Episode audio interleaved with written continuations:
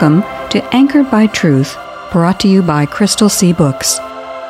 In John 14:6, Jesus said, I am the way, the truth, and the life. Our goal is to encourage everyone to grow in the Christian faith by anchoring themselves to the secure truth found in the inspired, inerrant, and infallible Word of God. Noah was 600 years old when he went into the boat to escape the flood, and he did everything the Lord had told him to do. His wife, his sons, and his daughters in law all went inside with him. Genesis chapter 7, verses 5 through 7, Contemporary English Version. Hello. Welcome to Anchored by Truth, brought to you by Crystal Sea Books. I'm Victoria Kay. Today, we're going to be doing the third episode in a new series that we are calling Archaeology and the Bible. Some scholars estimate that there are over 4,000 different religions in the world. With that many religions out there, it's reasonable to ask whether we can be sure which of those religions, if any, is true. The good news is that we can reasonably differentiate among the competing truth claims made by the various religions using logic, reason, and evidence. And one source of evidence that demonstrates that the Bible is the inspired, inerrant, and infallible Word of God is archaeology. Archaeology helps us to show an unbelieving world that the Bible contains a large body of reliable history. So, to help us continue our discussion today in the studio, we have R.D. Fierro, who is an author and the founder of Crystal Sea Books. R.D., one of the big points that we are trying to make in this series is that archaeological finds can be a valuable source of support for the accuracy of the history that the Bible reports. In fact, the Bible's history has shown to be accurate even when doubted by secular historians, and we talked about that in our last episode of Anchored by Truth, right? Right. But before we get into the reminder of what we discussed last time, I'd also like to welcome everybody to Anchored by Truth. Just say hi to everybody. We hope that they enjoy these episodes, but mostly what we want them to learn through Anchored by Truth is that the Bible is the inspired, inerrant, and infallible Word of God, and its content is true.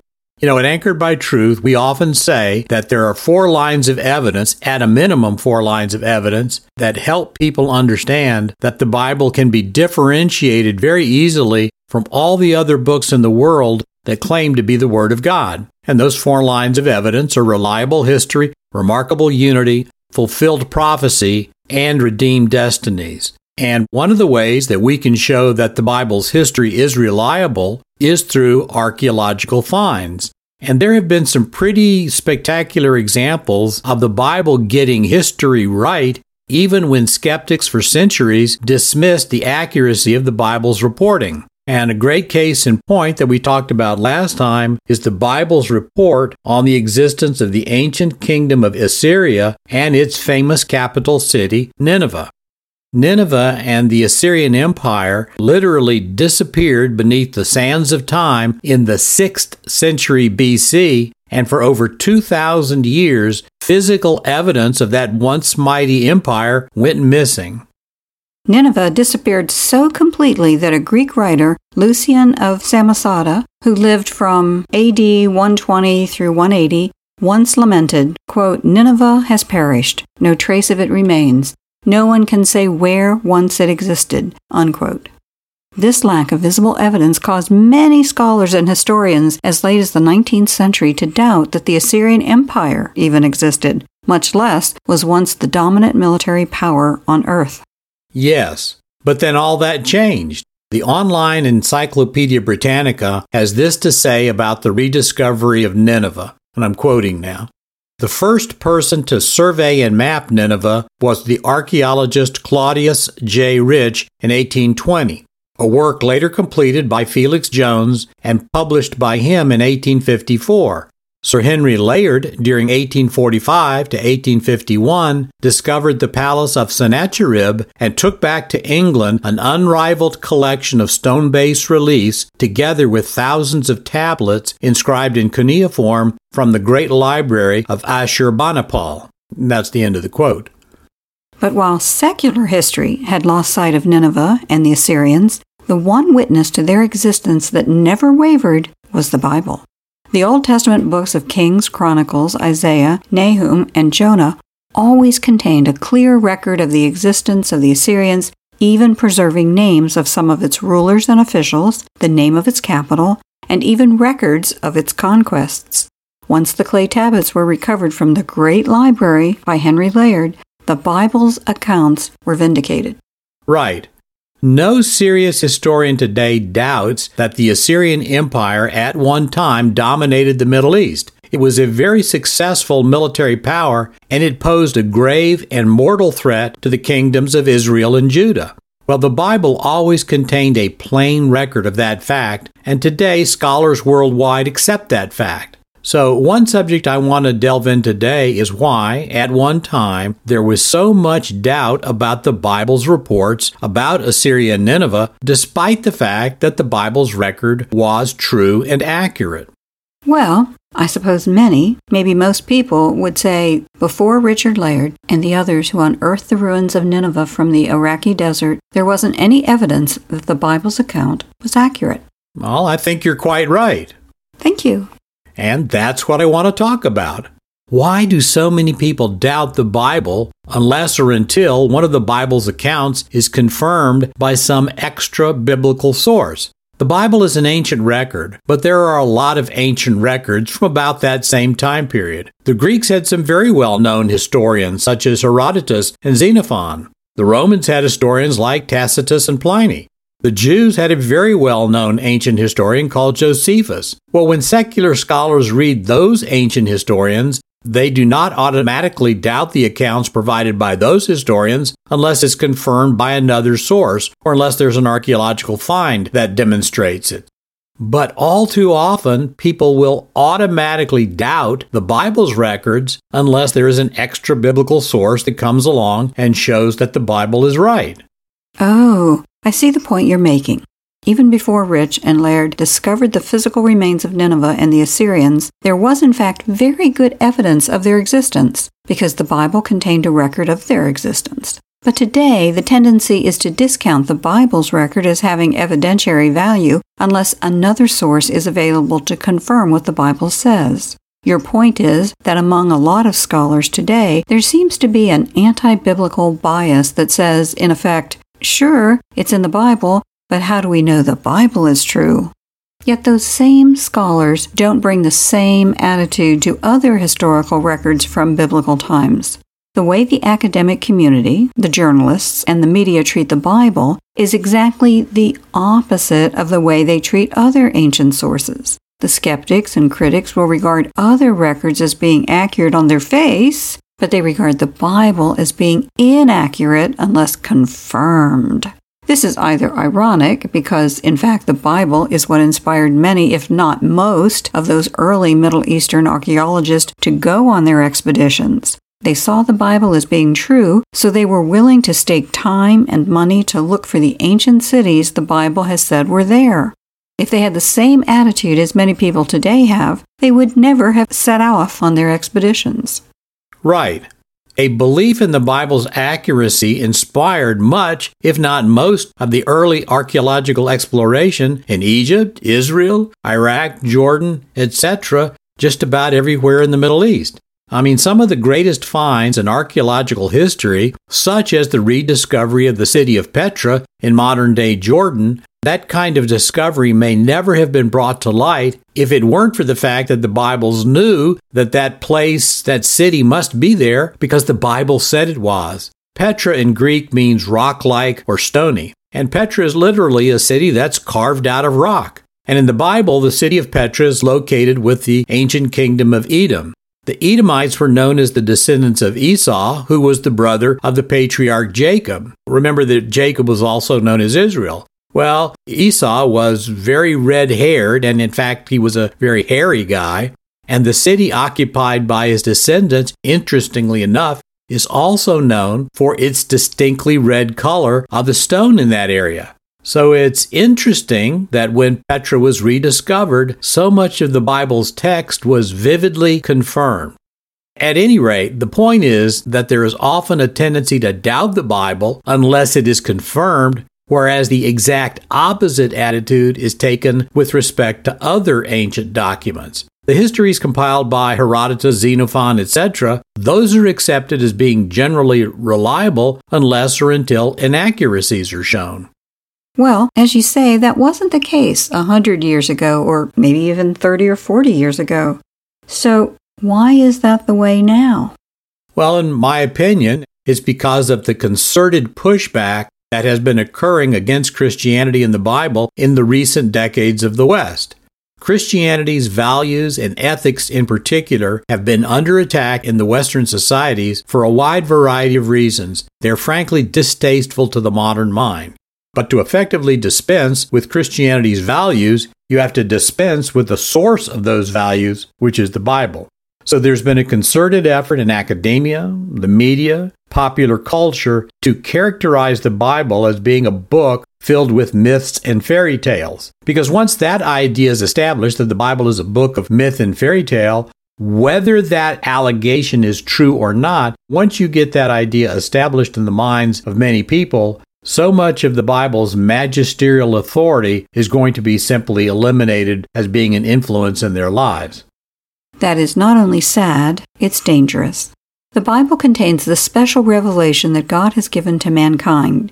We can no longer dispense with that revelation safely and without danger, then the patient can ignore the mechanic who has just told him that he has an issue with his car or truck that should be attended to. The driver can ignore the mechanic's advice, but not without risking catastrophe. With respect to ignoring the Bible, it's even more dangerous. Mechanics are human, they can be wrong. The Bible was inspired by God, and God is never wrong. Well said. What people need to realize is that all people, all of us, approach our lives using a set of axioms. And these axioms form a sort of lens through which we see the world. Now, sometimes these axioms are obvious and reasonable. For instance, many of us will tend to see the advice given to us by properly qualified professionals as being useful and helpful. And that means we follow their advice. But you know, today, not all people operate by the axiom that the advice of the so called professionals is useful or helpful. Recent events in America and other Western nations have unfortunately caused previous trusting people to begin to doubt the advice they previously wouldn't have questioned. This may be medical advice, advice about nutrition and health, or prescriptions involving social, political, or cultural norms. Hmm, I see why we need to talk about this. The widespread confusion over the virus and how to deal with it has caused a lot of people to no longer trust medical advice they once would have never questioned. And sadly, tragically, something similar has happened in our culture with respect to the Bible. 20, 30, or 40 years ago, you could have settled a discussion by quoting the Bible. Today, if you quote the Bible, people are likely to say, So what? Right. We all view life through a set of axioms. And quite often, those axioms are ones that have been put into our lives by our families or our cultures, and we don't even question them. And the set of axioms that tend to surround us and shape how we think, many scholars and theologians will call that our worldview. Well, we can't afford to spend too much time today on that subject of worldview because, frankly, that's such a big subject, it would be a subject for an entire show or even an entire series. But it's important to recognize that worldviews and the set of axioms that help frame our worldviews they tend to form the foundational manner in which we view or think about the world. And for a lot of us, for probably most of us, the ideas that form our worldview are unspoken and rarely even thought about. In fact, most of these axioms that form our worldview seem almost self evident. Well, interestingly enough, this kind of unseen, unspoken axiom and worldview can have a powerful role in areas of academic or scientific study, such as archaeology. What are you talking about? Well, let's take a very specific example. chapters 6 through 9 of the book of Genesis clearly describe a worldwide flood. And despite the attempts of some of the critics to say that the flood was a localized or limited flood, the Genesis language is pretty clear. The flood endured by Noah and his family was worldwide, and it essentially was so powerful that it reshaped the entire surface of the earth. And based on the time periods that we can derive by studying the genealogies elsewhere in Genesis, we can confidently say that this worldwide flood occurred just about 4,500 years ago. The Amplified Bible, Genesis chapter 7 verses 19 and 20 say this, quote, the waters prevailed so greatly and were so mighty and overwhelming on the earth, so that all the high mountains everywhere under the heavens were covered. In fact, the waters became fifteen cubits higher than the highest ground, and the mountains were covered. Unquote. Yes. That's pretty clear language. But of course, despite the clarity of that language, today there are a great many people, including scientists, who deny that such a flood ever happened.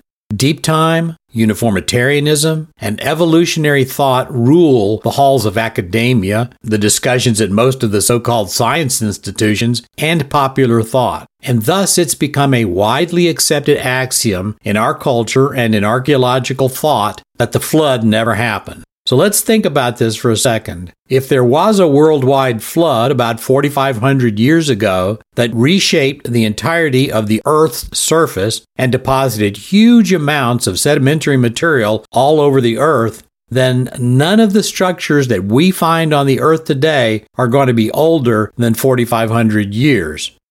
It's not impossible that some artifacts or parts of buildings might be found in one of the layers deposited by all the water moving around. But with the kind of flood described in the Bible, nothing would have survived intact. Right.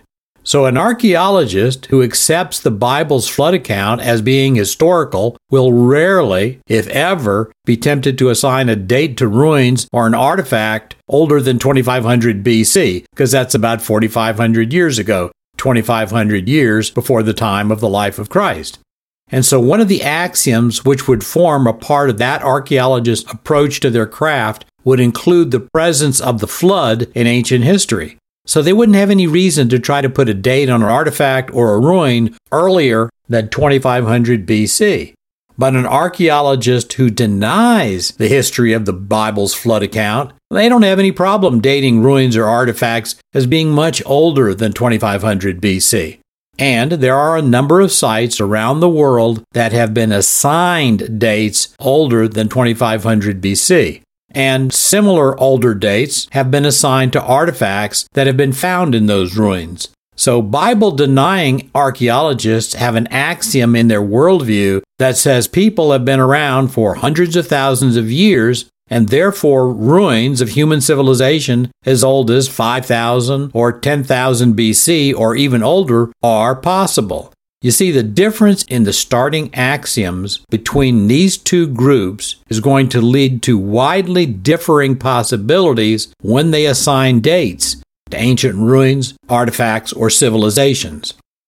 Let's remind our listeners of something we've talked about before. Historical science is not the same as operational science. In operational science, hypotheses can be tested and results of experiments repeated and affirmed or refuted. One scientist boils water at sea level at 212 degrees Fahrenheit, and other scientists around the world can replicate those results. That's operational science.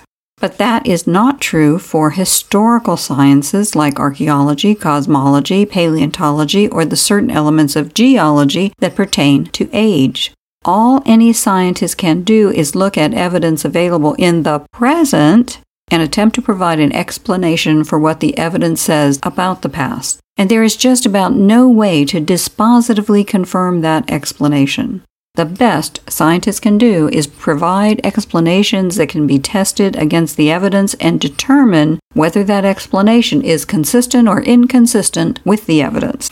Agreed. Historical science is never going to reach the same level of certainty as operational science. Moreover, and this is really important, the number of scientists historians, or archaeologists who may or may not accept a particular explanation does not determine the truth of that proposed explanation. Or, said slightly differently, truth is not determined by majority opinion. We've talked before on Anchored by Truth that today geologists acknowledge that many of the great river valleys all over the world were created by truly epic floods. David R. Montgomery, a geology professor at the University of Washington, labeled the floods that created those river valleys Noah like in a 2012 article for Discover magazine. But in the same article, Montgomery noted that the first geologist to propose that the river valleys of eastern Washington were caused by such flood was J. Harlen Bretz. But when Bretz initially proposed his explanation in the 1920s, he was met with widespread disbelief. Yet the recognition that Bretz was correct is so widespread today that at the age of 97, Bretz was awarded the Geological Society of America's highest honor. When Bretz first proposed his explanation for the origin of river valleys in eastern Washington, he was a minority of one. But today, it is widely acknowledged that Bretz was right. Exactly. And the same thing is true for the axioms that archaeologists or other scientists bring into their profession. Just because one, many, or most of the scientists or archaeologists believe that there has never been a worldwide flood, that has no bearing on the truth of whether a flood actually occurred. So, what we want listeners to think about, to note, is that the rejection of the flood of Noah will greatly affect many of the explanations about archaeology that the flood deniers offer. Now, a specific instance of this that we're going to cover in greater depth in some future episodes is the ruins at Göbekli Tepe in southeastern Turkey. Now, secular archaeologists date those ruins at Göbekli Tepe to about 11,000 to 12,000 years BC, before Christ and their assigned dating to those ruins is largely due to the results of radiocarbon dating. But there are well known problems with the accuracy of radiocarbon dating. Creation Ministries International has several excellent articles on their website that discuss these problems, so we won't go into them today, but we will mention one. Radiocarbon dating depends on a comparison between the amount of carbon 14 present in a sample, such as a wood fragment, with the amount of carbon 14 that is assumed to have been present when the sample was first formed. One basic problem is that we have no idea how much carbon 14 was originally present. The starting value to which the current amount is present is always an assumption. There is no way to know for sure what the starting value was. That's one reason we say that dates to artifacts or ruins are always assigned, not discovered. There is never any way to prove that assumptions that went into the assigned date are accurate, and it's quite common for different dating methods to differ widely in the assigned dates. Yes, so, largely based on radiocarbon dating, the ruins at Göbekli Tepe have been dated far older than would be possible when considering the date for the Noahic flood. And this points out the importance of the set of starting axioms used by the date assigner. So, how can we know who and what to believe? By doing what we always recommend consider the evidence and apply logic and reason. Now, in the case of whether the Genesis flood occurred, there's an abundance of scientific and historical evidence that it did. And we've covered that evidence in depth a couple of times on Anchored by Truth. And the series that discuss the flood of Noah are available from our website, crystalseabooks.com. That's C R Y S T A L S E A B O O K S dot com, crystalseabooks.com. So anybody who wants to study in greater depth the historical and scientific evidence for the flood can just go to those series. Well, in the case of whether the dating of the ruins of Göbekli Tepe are pre flood or post flood, one simple question to ask is whether the ruins that you find there are more consistent with a hunter gatherer society or a society that possessed some level of mathematical and construction sophistication. Remember that the secular archaeologists tell us that for the dates they've assigned to those ruins, human beings were still in a hunter gatherer society. They hadn't even settled into an agricultural or agrarian society. So, one simple question to ask yourself is Are the kinds of ruins that we see at Göbekli Tepe consistent with a hunter gatherer society or whether they're more consistent with a society that already had some level of mathematical and construction sophistication. Well, in the case of the ruins at Göbekli Tepe, we now know that they were laid out with a level of mathematical precision that would be entirely inconsistent with a society that supposedly had not even entered a settled agricultural phase. But those ruins are consistent with a community that possessed the kind of technological sophistication that is described in Genesis chapters 4 through 6. Let's remember that in chapter 1 of the book of Genesis, the Bible tells us that Adam was created with a sophisticated knowledge of many subjects. He possessed language, a knowledge of biology and botany, and the ability to reason and analyze comparative attributes. And of course, Noah, in the pre flood environment, was able to undertake a large naval architecture project. So his descendants after the flood would have retained much of this knowledge. By contrast, an evolutionary viewpoint says that the man's predecessors knew nothing of math and technology and had to discover everything. So, in this case, what we know from the ruins is more consistent with a biblical explanation than the alternative. Exactly. So, this line of reasoning can't reach the level of absolute certainty, but when we follow the line of reasoning in the case of the ruins at Göbekli Tepe, we can certainly make the case that the biblical explanation for their existence and dating is at least as compelling, if not more so, than the flood denying alternative. When people see reports of new and sensational archaeological discoveries in the news or on the internet, that purportedly show how the Bible is wrong, people need to stop and think. And then they need to examine the worldview and the axioms of the group that made the discovery, and then go and research and consider the biblical alternative. Well, I think when they do that, they're going to find out that every time the Bible will hold its own in each and every situation. Well, this sounds like a great time to pray. Today, let's listen to a prayer that all of us would receive the ability to discern truth from the Holy Spirit, who is the only one that can truly illuminate the human mind. Prayer for Illumination by the Holy Spirit. Great and mighty God, you are the searcher of men's hearts and the only true joy for our souls we worship gladly the Father, Son, and Holy Spirit.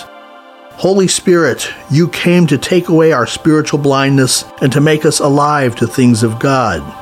At Pentecost, you confirmed your presence in the world and established your dominion in the hearts of those who belong to the Son. We praise you because you are the one who strengthens us against the powers of wickedness that attack our humanity.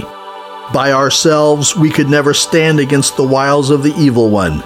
But in you we have victory, for greater are you than Satan who is in the world.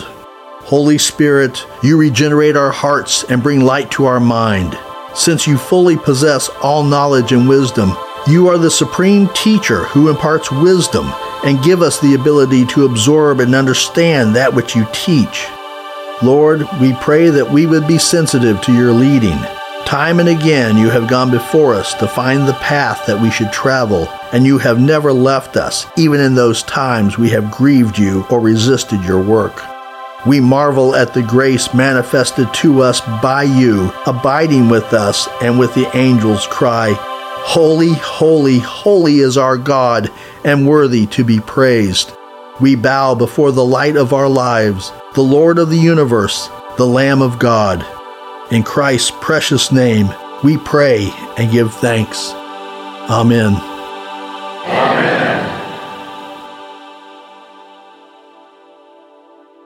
Is the Bible important in your life? Supporting Anchored by Truth with a contribution is an easy way to put your faith into action. The opportunity to help is available at crystalseabooks.com. How wonderful would it be for Jesus to commend us because we made His Word a priority in our lives and giving? We are grateful for your support and partnership. We hope you'll be with us next time, and we hope you'll take some time to encourage friends to tune in also or to listen to the podcast version of this show. If you'd like to hear more, try out crystalseabooks.com where We're not perfect, but our boss is. And for those of you who need that website one more time, that's crystalseabooks.com. Crystal, C R Y S T A L, C S E A, and books, B O O K S dot com. Thank you for your support.